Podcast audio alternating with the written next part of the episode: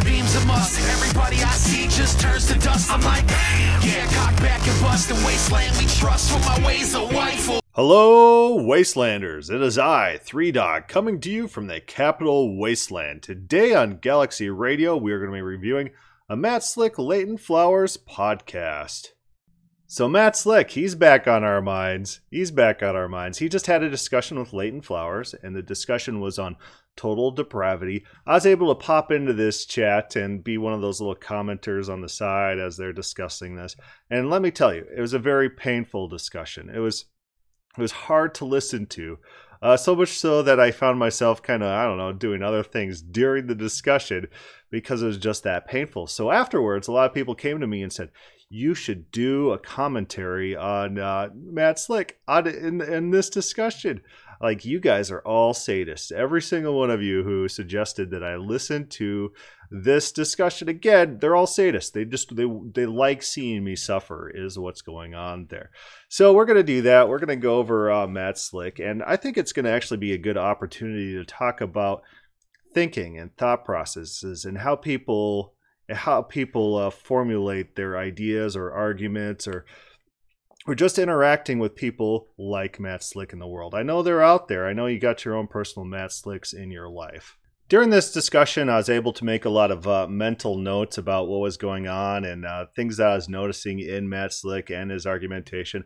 A little bit, a little bit, little bit in Leighton Flowers as well, but more so in Matt Slick. And I was able to put together a little profile of what, what I think is problematic in, in what Matt Slick says and how he says it and how his thought process is formulated. Number one, he seems to be a stage one thinker. And stage one thinker is a term that I am borrowing from Thomas Sowell. Thomas Sowell is a famous economist. He wrote the book Applied Economics Thinking Beyond Stage One. And in that book, he recounts talking to his econ professor. And the econ professor asked him how he would solve a particular uh, economic or government problem. Thomas Sowell, a young student at the time, gave his answer. And then the professor said, well, then what will happen after that? And so he answers that, and then the professor says, well, what will happen after that? And uh, what he learned from this experience is you can't just be thinking about the immediate surface level effects. You can't think that your policy is going to have some sort of one to one, oh, this is what the policy intends to do. That's what's going to happen. There's not going to be any negative ramifications. Instead, you need to think deeper about the issues. You need to actually understand long term cause and effect and consequences. You can't be a surface level thinker. And that's what Matt Slick is. He's a surface level thinker. We really see this in how he argues. He doesn't argue, oh, your position is wrong because look at the contextual things in this verse to point, you know, this this here would indicate that uh, your interpretation is off.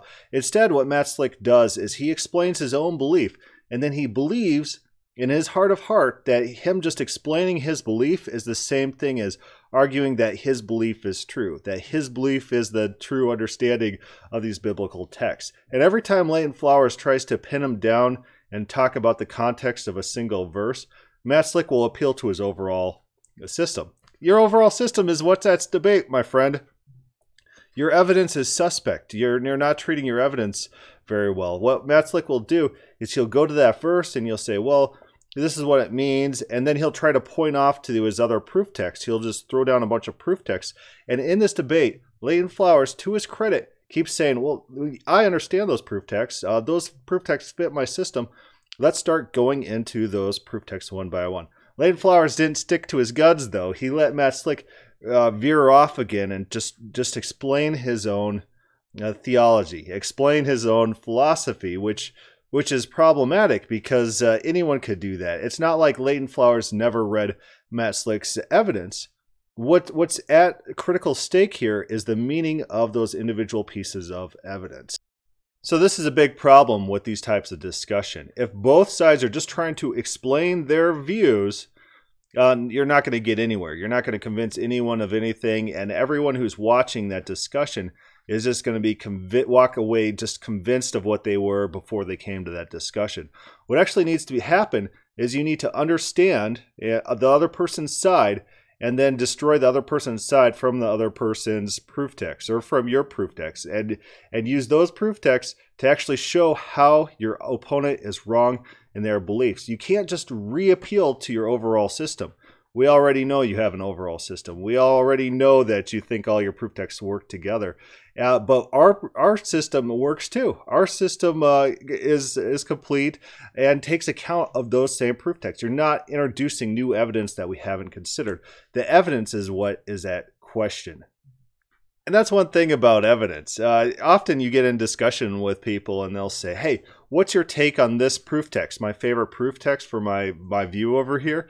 And you give them an explanation, and they say, "Well, that's not convincing at all." I, you, what what are you doing here? You're picking out a proof text that you really like for your view, and then you think that I'm supposed to prove my system uh, uh, using your proof text.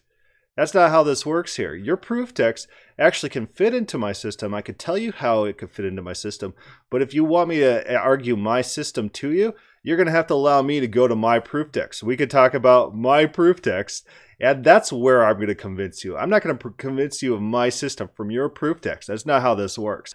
A good example of this is uh, philosophy. I've I've never tried to convince anyone to be an open theist through philosophy, but philosophy questions come up, and people are like, "Well, how do open theists take this philosophy?" And so you'll talk about uh, time, the nature of time, and and uh, how uh, how the world works. They'll talk about metaphysics, then they'll say, "Oh, you didn't convince me to be an open theist at all."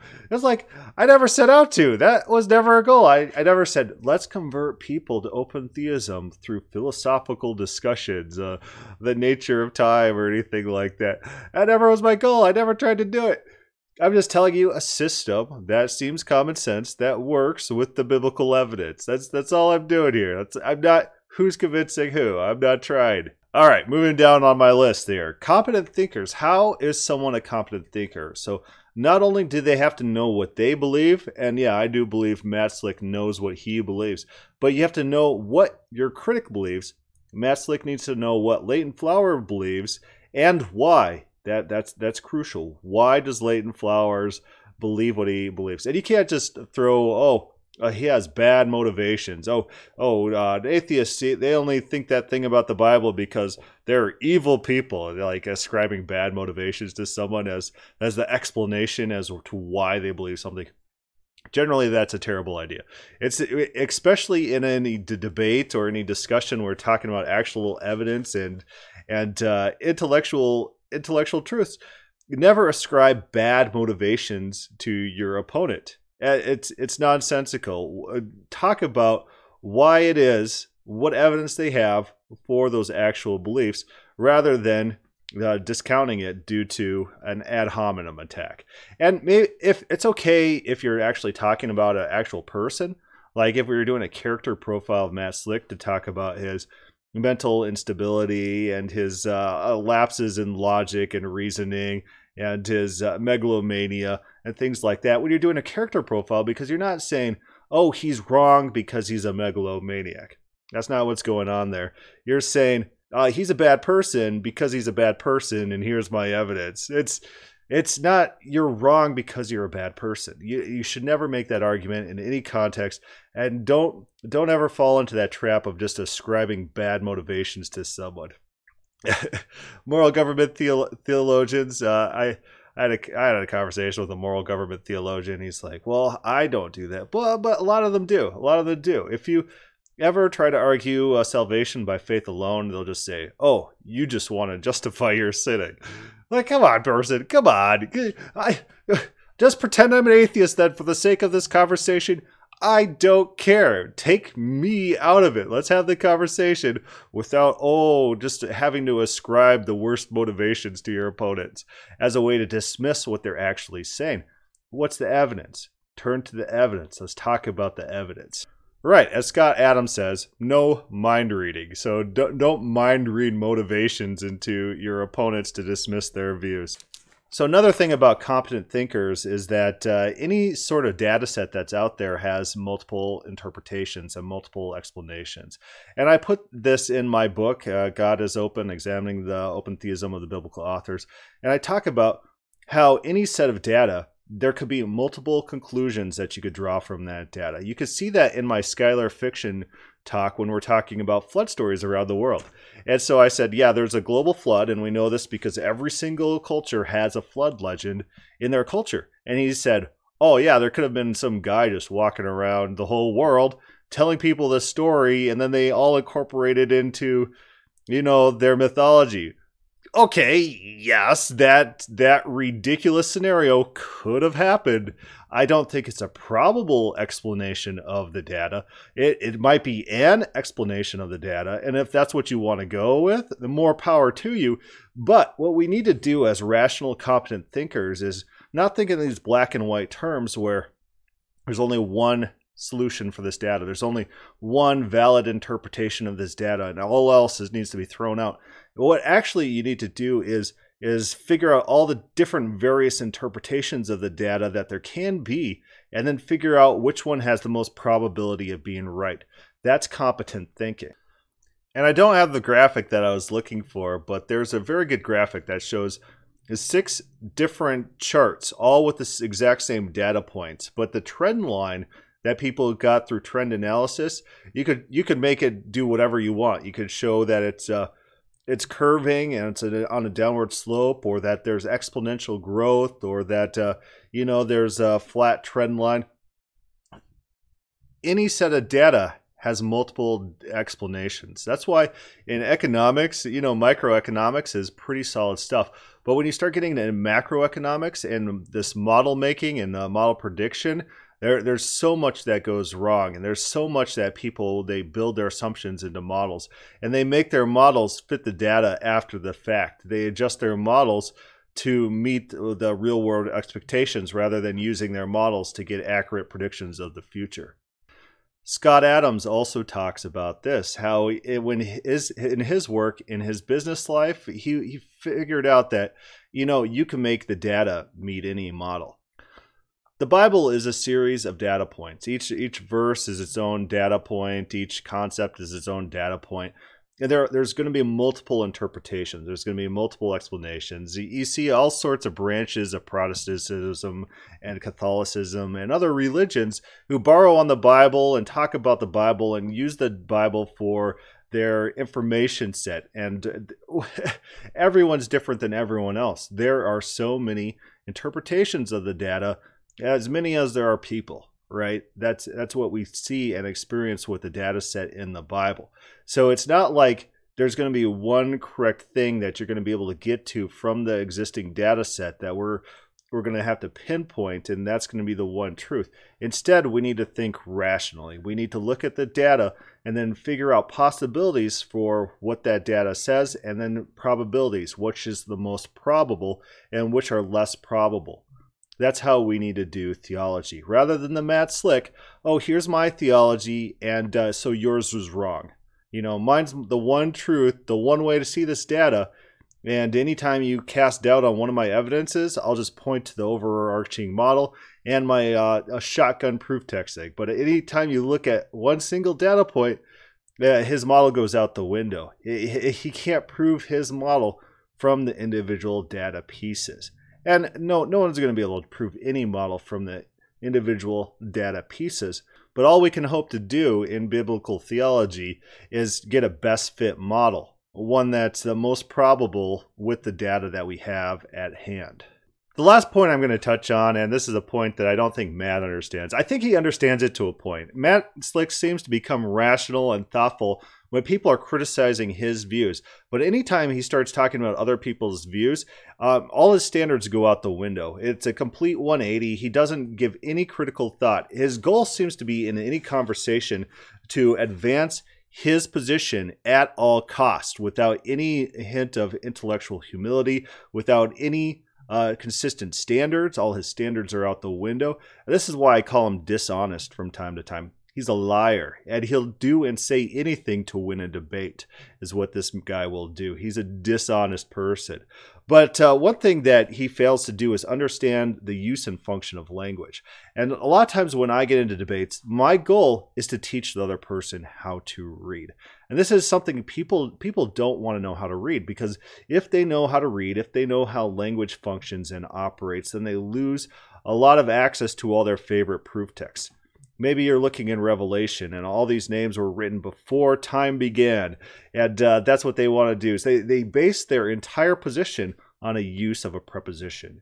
And when you're when you're talking about uses of prepositions or conjunctions or any word, militantly insisting on a single definition is very dangerous because language just doesn't function like that. Prepositions, especially, the prepositions have a wide range of uh, use and function, and often translators do a best guess. And a lot of times their best guess just happen to fit their individual theology that they're trying to press. Just take the Revelation verse where they want all names written in the book of life before the world began.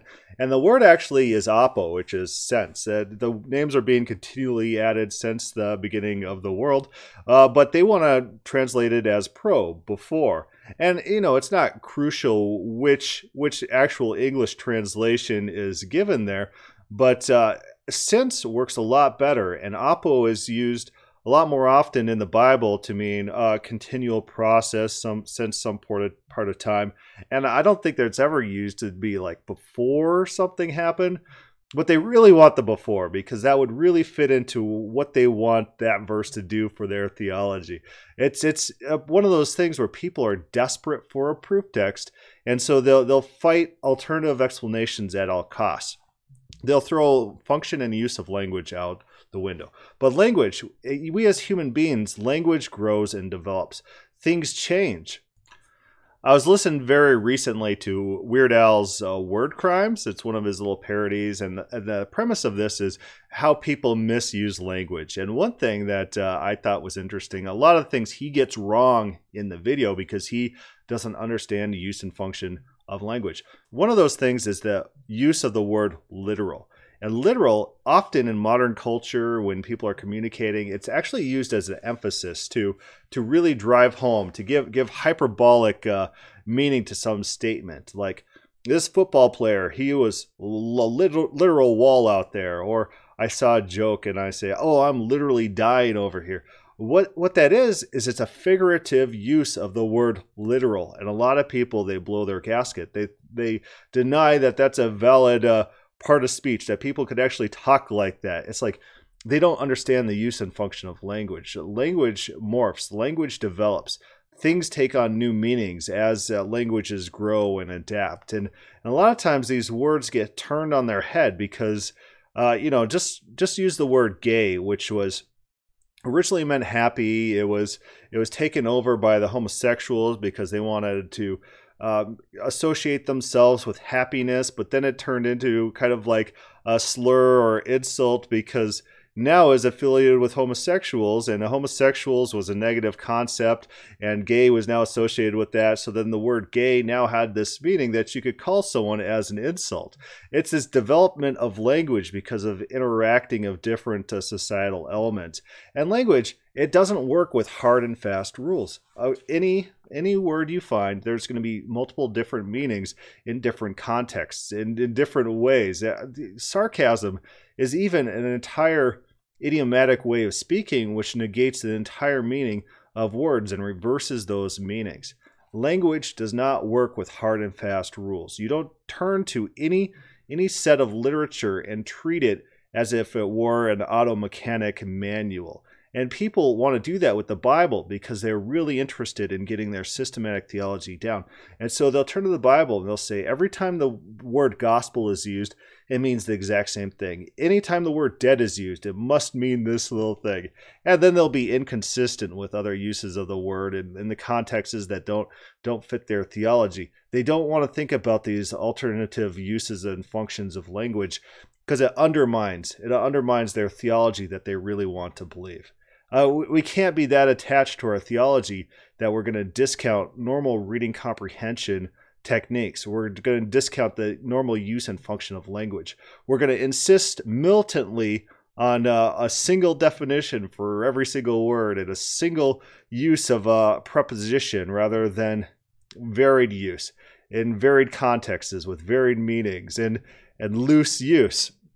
We can't do that. We can't be that guy. Matt Slick is that guy, and he'll argue militantly for his views against the evidence. But I think it's about time that we start this uh, whole little shindig and have Matt Slick tell us about his own beliefs. But watch for those things. Watch for Matt Slick confusing, explaining his belief with uh, proving that his belief is true. All right. Well, I appreciate uh, what you had to say, and um... did he though? Did he internalize it? Did did he uh, incorporate it? One thing Matt Slick likes to do is uh, anytime you refute anything he says, he doesn't internalize your argument, and then you'll hear his argument in the very next uh, time he debates or talks. And it's it's like it's like a cognitive dissonance thing where where anything that uh, sh- sheds any sort of uh, criticism on his belief, anything he can't handle, he just mentally rejects and throws it out, and then it resurfaces. Uh, you went over a lot of verses very quickly, and it's difficult to address um, each verse at 80 miles an hour. Yes, it is. Um, and then, you know, I can quote from memory, you know, 15 verses to support something really quickly, all in 30 seconds. It's not going to, really doesn't accomplish anything. So look at this. He's he's throwing shade on this uh, uh, verse shotgunning, which which is a good thing to do. But then he himself dives into it. Another thing that we need to note about his uh, megalomania, he's like, I could recite all these verses by memory. He, he, he always does these uh, self congratulatory little phrases that he, he sparses his talks with.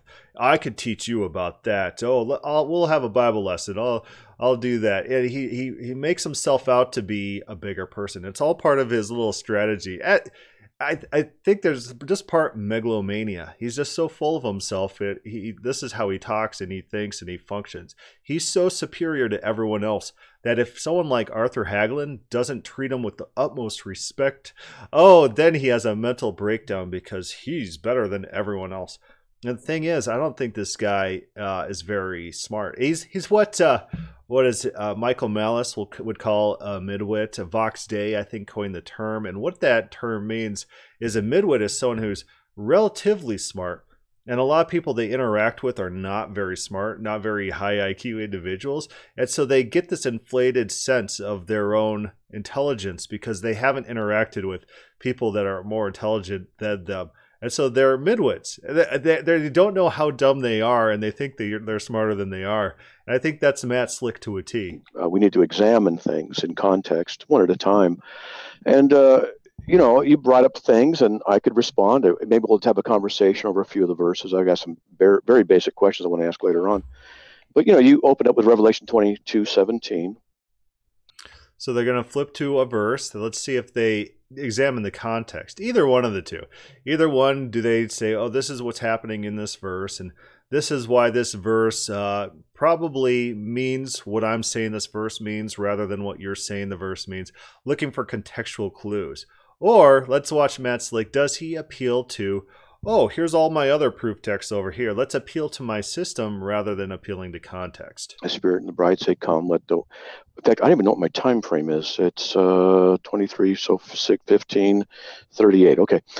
Uh, let him uh, who hears come, and uh, let who's thirsty, you know, drink, and let the one who wishes take water of life. And you said, see, it implies, uh, well, you haven't said it, but libertarian free will. Yeah. So if someone was writing this and they were a fatalist how would they write those statements? What would it look like? And what would we expect? Uh, one thing we need to do is be scientific about this, make some hypotheses. If the biblical authors believed XYZ, they would write like XYZ. It's not very hard. And so, if someone believes in libertarian free will, which is like every single human's default uh, position, how would they write? They would write about how people can have choices. They would ha- they wouldn't fight with these soteriological claims or these uh, uh, total depravity claims or this uh, inability claims. Uh, it wouldn't be in their mind because it's it's a non-issue. It's it's something that they're not even consider. So they're just going to talk about how people respond normally. But if someone was a fatalist, someone believes everything single thing is predestined, every single person is chosen from before time began, uh, they would write in a completely different way. They would talk about oh this this specific special group of people chose from time eternal. That's why back to that revelation verse uh, people are very very keen on having this verse mean that there's an eternal list of names that's been forever decided because that is that's the only thing they got. That's the only thing they got. And just a very cursory look at that verse destroys the whole thing. It's not about names being written before time began at all, but it's about names being written, and it's about names not being written actually, since the beginning of the world. So it undermines their entire position. They have no verses. And it uh, really causes confusion and anger when you point these things out to them. But the verse does not say how they were able to arrive at that condition of being able to desire or wish it. And plus, the context is of those who are already in heaven. So, what you do there is if you look at the context, who's talking to whom and why, what, what point are they trying to make? What, how would they have written that verse if they believed in total divine determination? And how would have they have written that verse if they believed in free will? And then what does the verse say, and which one does it more accurately represent. That's that's how you would do probably something a little bit more competent for going over these verses. But Matt Slick, he doesn't do that. You know, you can uh, people do this. They will throw verses out very quickly. Say, see, it means that they can believe, like John three sixteen, which he didn't bring up, but John three sixteen, God loved the world, whoever believes. Well, that means everybody can believe. No, not necessarily. You know, and it doesn't say how they come to believe either. God grants that they believe because yeah, so I, I make fun of this in one of my comics that I draw, the John three sixteen. Who's Jesus talking to, and in what context? At what point is he making? Is he making the point that uh, James White says he's making that he's like, oh, God just wants all different types of people maybe to become saved? Maybe like like one dude who's rich and then like one dude who's poor, but not all poor people and not all rich people. Does that work in context? Does does that give meaning to the story? Of what's being communicated. because he does, Philippians 129, and he works belief in them. John 6, 28, 29. He grants repentance, 2 Timothy 2, 25. See, I can whip those out too quickly. I mean, not too quickly, but quickly also. He's got his system. He's appealing to his system. What he's doing there is he's he's trying to mentally trump uh, Flowers. He's trying to tell his followers, I got my proof text, so don't pay attention to anything Flowers has said because here's my system. He's appealing to a system rather than dealing with what Leighton Flowers said. And um, we might want to you know pause and look at one or two and and, uh, yeah, and see how they it, work. Please, you know, uh, Leighton, you went to uh, John six forty four. Um, the one who come to me, you cannot come to me unless the Father who sent me draws him, and I'll raise him up on the last day you know, the contention of uh, those of us in the Reformed camp is that those who are born in sin are enslaved to sin. Romans 6, 14 through 20 talks about this. They're dead in their sins, Ephesians 2, 1. Yeah, what do these things mean? And language, of course, they hijack language, these Calvinists. So they, they take normal words and they ascribe ridiculous, nonsensical meanings that they don't derive from the, the context and then they say, "See, our theology is correct." And what I'll do is I'll I'll, I'll use the word predestination or predestined or proorizo in the Greek, and then I'll take secular Greek writers of the age, and then I'll give the paragraph with the word in it, and I'll give the paragraph to the Calvinist. I'll say which word is predestined, and they won't know. They're they're looking at the English. They're looking at the, a, a whole paragraph with one of the verbs being predestined they won't know what word it is because it doesn't fit their preconceived notion of what this word has to mean. this this is this is the problem with Calvinist theology is is it's read into the Bible. You have to start with your theology and you force it into the Bible rather than getting it from the Bible.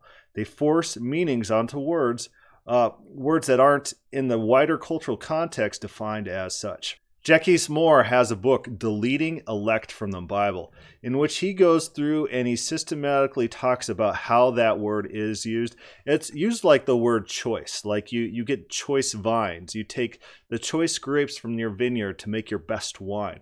And that's how it's actually used. It's not used as, oh, this is, I'm picking this one individual from time, eternity. This is the chosen one. This is the enlightened one that I've enlightened It's nothing like that. It's about choosing the best out of out of a group. And Jesus's parable of the banquet beautifully illustrates this concept of election. Whereas uh, first the message goes out to basically the religious leaders, those in charge of Israel. It's rejected by those people. And so then the scope is broadened. Then it starts going out into the highways and the byways. And anyone who wants to come responds.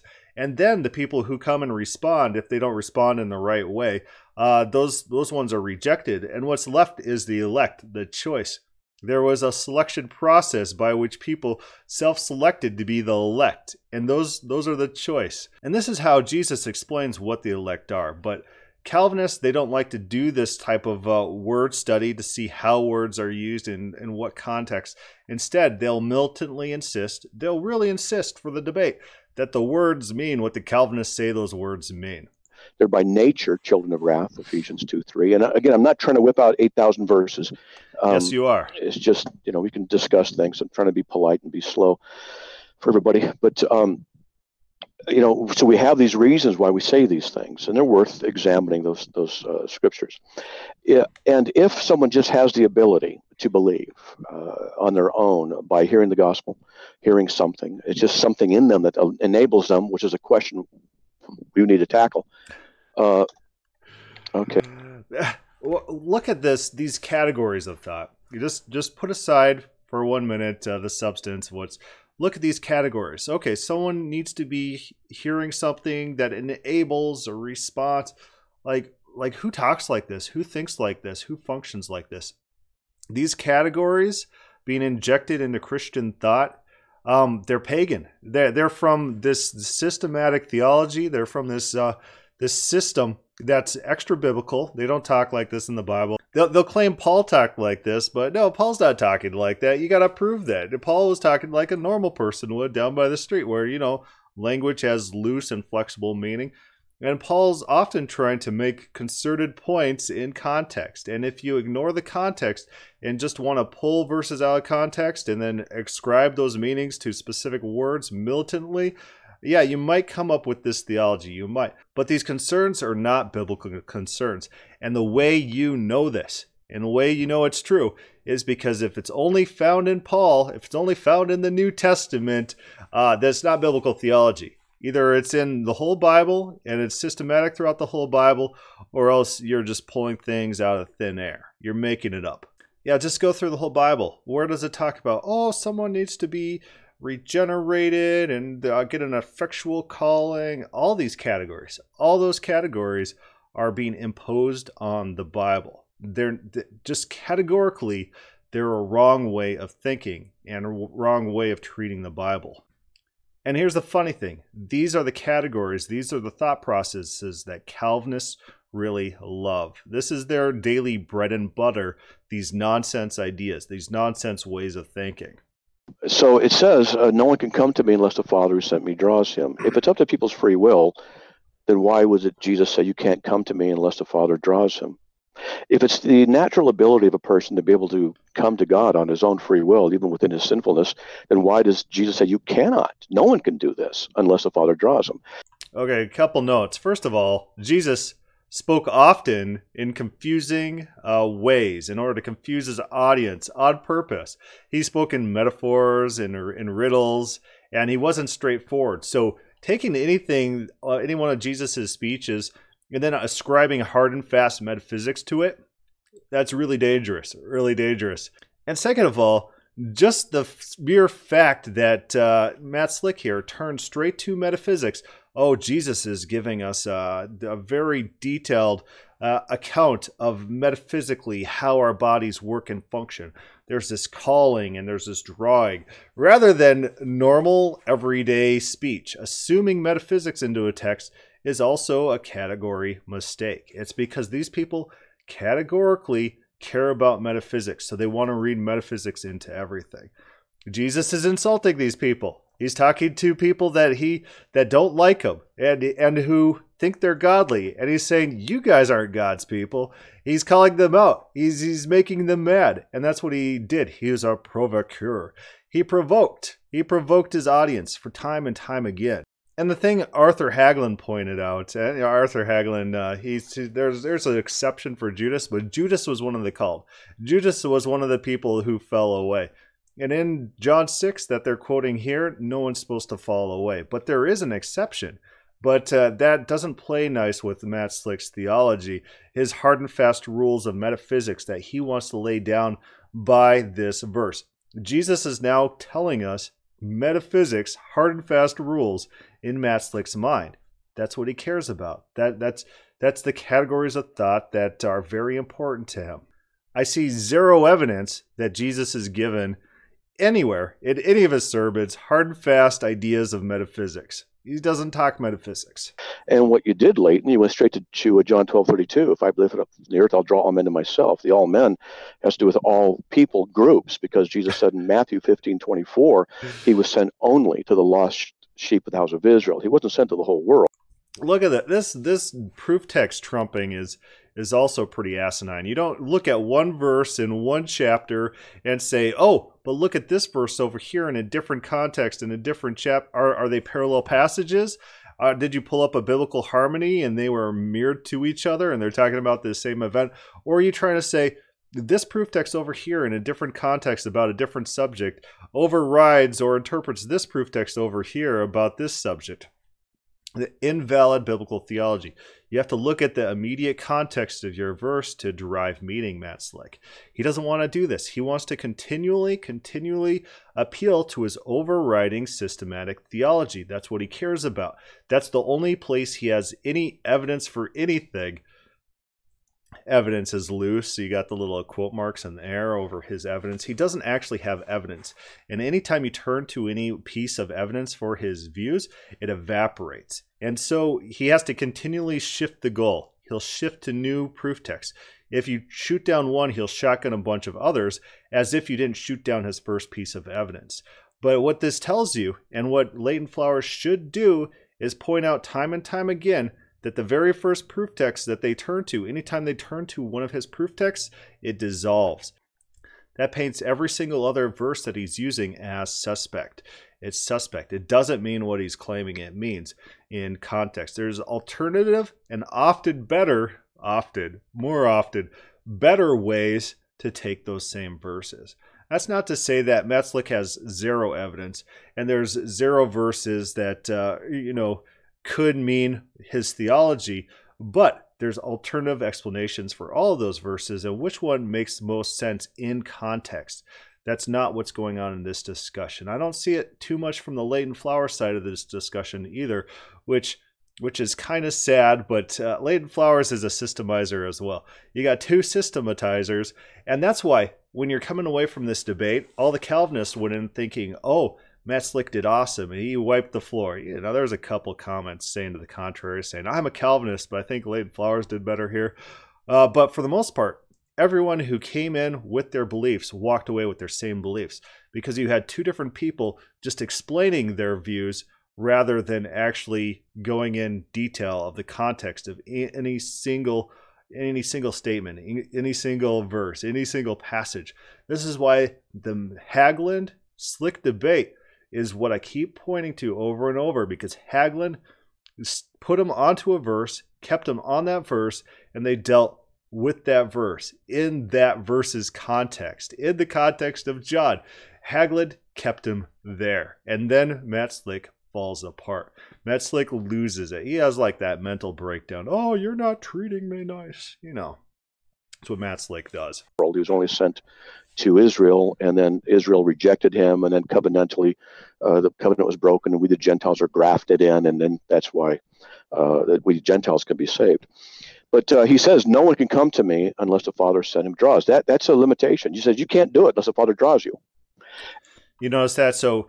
Um, Matt Slick often, instead of just talking about his counter evidence uh, exactly, he'll he'll he'll point to it, but then he'll go on tangentially and talk about other things.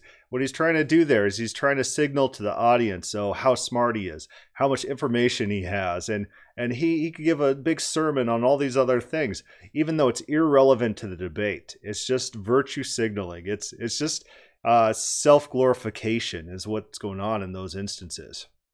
And he goes on in John 6 65, he says, uh, that no one can come to me unless it's been granted him from the Father. Nobody can. Well, this is important. Nobody can come to Jesus. Because he's talking metaphysics. Jesus is talking about like uh, a Gnostic enlightenment, that uh, metaphysical on off switch that has to be flipped. I don't think so, Matt Slick. Unless the Father grants it to them. If it's up to people's free will, once they've heard the gospel, heard a message, whatever it might be, uh, then they should just be able to come to God on their own. But it would not be necessary for Jesus to say that no one can come to, to him unless it's granted to him from the Father. Now, this is the kind of verses that we Reform people will look at and say, oh, we believe that no one can come to Christ unless it's granted to them by the Father, which means that your free will doesn't allow you to come to Christ because no one can do it unless the Father grants it to you. Yeah, that's what Jesus was doing in context. He was talking about free will and predestination. I don't think so, Matt Slick. I don't think so.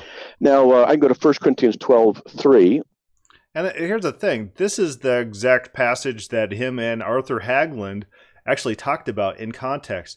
Matt Slick didn't internalize a single thing about that passage, did he? Uh, where you know Paul says no one can say Jesus is Lord except by the Holy Spirit. This is another restriction on the the nature of the uninformed, the unbeliever. The Holy Spirit is indw- uh, indwells the believers. We know that. Well, if they don't have the Spirit, they're not going to say Jesus is Lord. They can't do it. It says no one can say Jesus is Lord. Now we know they can. Uh, uh, metaphysics. Everything's metaphysics in his mind. If the Bible says something, automatically it's metaphysics.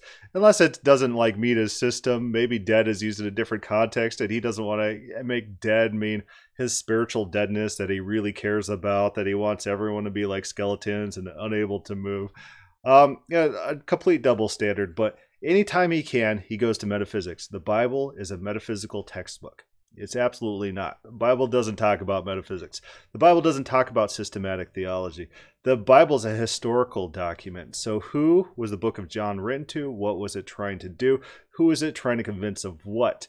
And, and, is it trying to convince people that uh, people have been eternally selected from all eternity and uh, no one has any options and uh, either you're elect or you're not and if you're not you're damned to hell there's nothing you can do about that's not the context of anything in the Bible. The entire Bible is a book of advocacy to convince people of things, which is irrelevant in a world without free will. It's just nonsense. It's just nonsense. This whole debate, the whole debate's nonsense. He doesn't. Uh, Matt Slick doesn't believe Leighton Flowers has free will, but he'll engage in a debate about free will. It's nonsense. It's a nonsense debate. He's a nonsense man utter the syllables. But we know what this means is the confession of it. They can't do that unless the Holy Spirit is uh, there. Now, are we going to say upon them or within them? And that's another discussion. Uh, you know, I could go to, there's lots of verses I could go to. Um, here's one uh, John 8, 43 through 44. Uh, Jesus says, there's lots of verses I could go to. Okay, what happened to going through verses one by one, talking about context and and having a discussion about those verses? We're doing the shotgun proof texting again. We'll give Matt Slick a few more minutes and then we'll we'll cut off for today. To the Pharisees, you cannot hear my word because you're of your father the devil. Now there's a restriction in that they Jesus is insulting them. Jesus is insulting. Jesus walked around insulting people. That's what he did. If you came to him and you're disingenuous, he just called you names until you left. I, that's what Jesus does.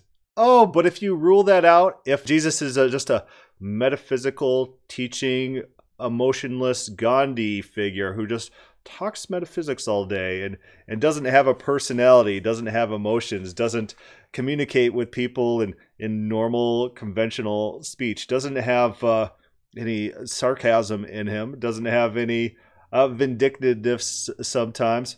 God has a lot of vindictiveness in the Bible, so that Jesus would just be this emotionalist blob. I think Jesus is mirroring who these people think God is in their mind. So God is immutable and impassible, and so Jesus must be as well. And they strip Jesus of any character and personality. That's but that's not what's going on in these passages. Jesus is straight up insulting people until they leave him. Oftentimes in the Bible, that's what Jesus does.